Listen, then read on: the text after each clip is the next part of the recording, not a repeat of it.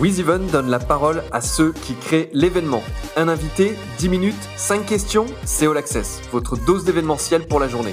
Je suis Pierre-Henri de Ballon, le cofondateur de WizEven. Aujourd'hui, nous sommes avec Gérald Chabot, le directeur des Escales. Bonjour Gérald. Bonjour Pierre-Henri. Parle-nous, présente-nous le festival Les Escales, s'il te plaît. Alors, le festival des Escales, ça se déroule à, Saint-Nazaire, au, bord de l'Atlantique. Euh, ce sera d'ailleurs la 30e édition euh, l'année prochaine.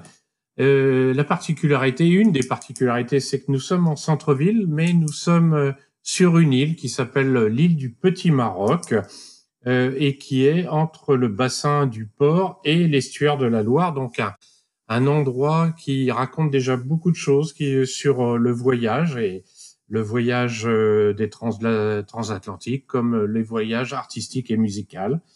Euh, c'est un festival euh, qui est centré autour des musiques actuelles, euh, avec de nombreux artistes internationaux. Évidemment, c'est toujours cette idée du voyage.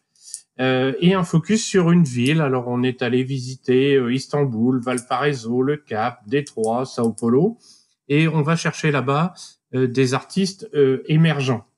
c'est ce festival, c'est cinq scènes, c'est à peu près 70 concerts sur trois jours.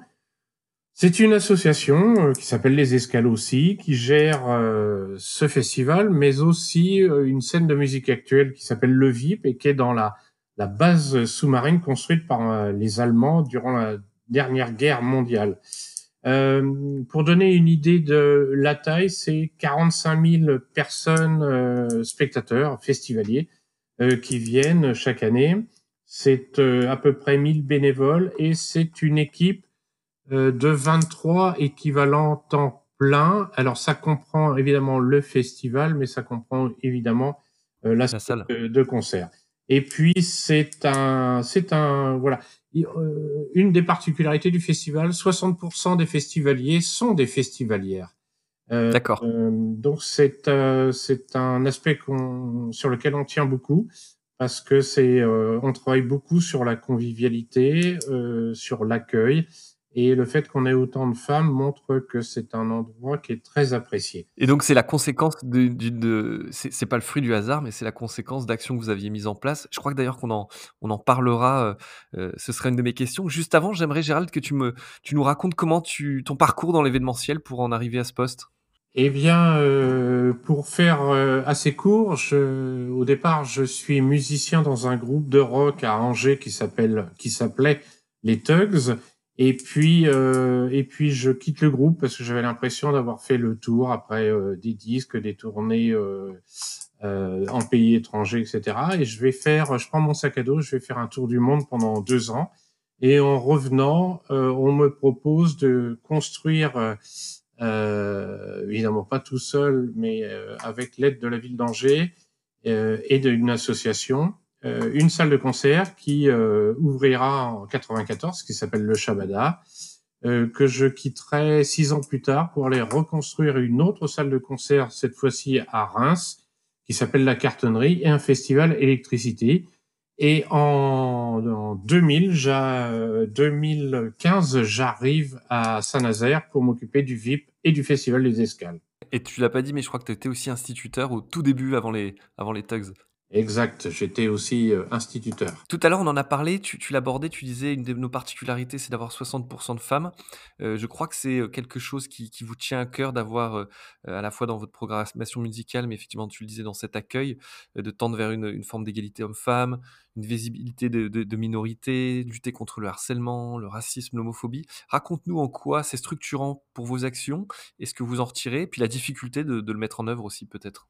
Je pense que maintenant les, les, festivals, et évidemment je parlerai plus euh, de celui que dont j'ai la direction, euh, c'est aussi une question de sens, c'est-à-dire c'est pas simplement monter euh, des scènes et puis euh, programmer des artistes dessus, c'est aussi, je crois que le, les festivals et, et, le nôtre en particulier sont des laboratoires sur des questions sociales, sur des questions sociétales.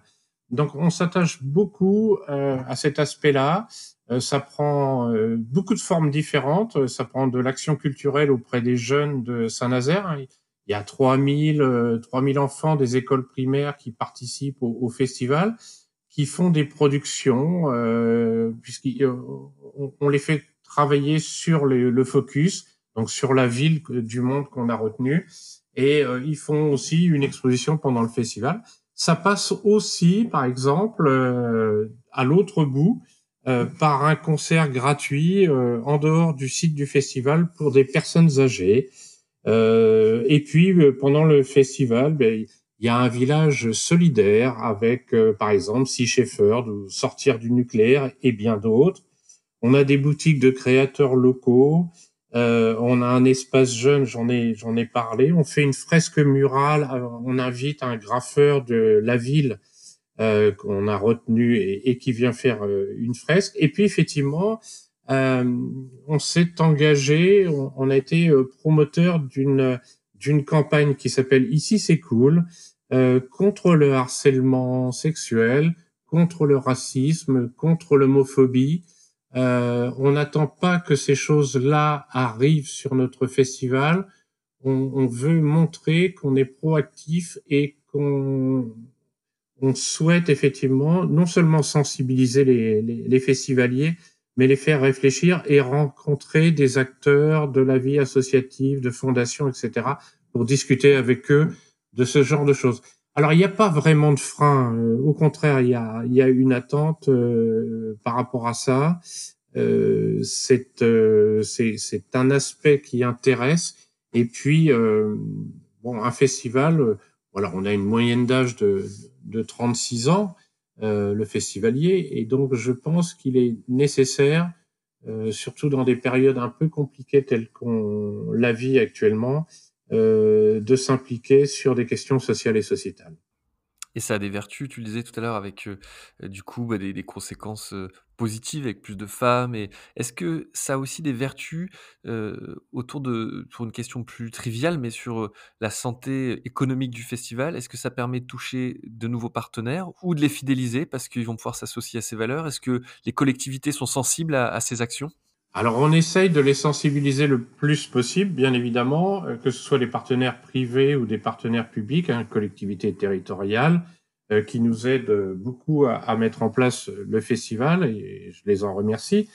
Euh, oui, je, je, pense que euh, on est dans le, on se voit un peu dans le sens de l'histoire, c'est-à-dire que il est important pour nous, un festival, c'est voilà, on réunit à peu près entre 15 et 20 000 personnes par soir euh, sur un espace limité. On monte euh, une ville éphémère et, et, le bien vivre ensemble est fondamental. Et ce bien vivre, euh, il ne peut être possible que euh, avec des sensibilités de tolérance, de discussion, de partage, de convivialité, bien évidemment.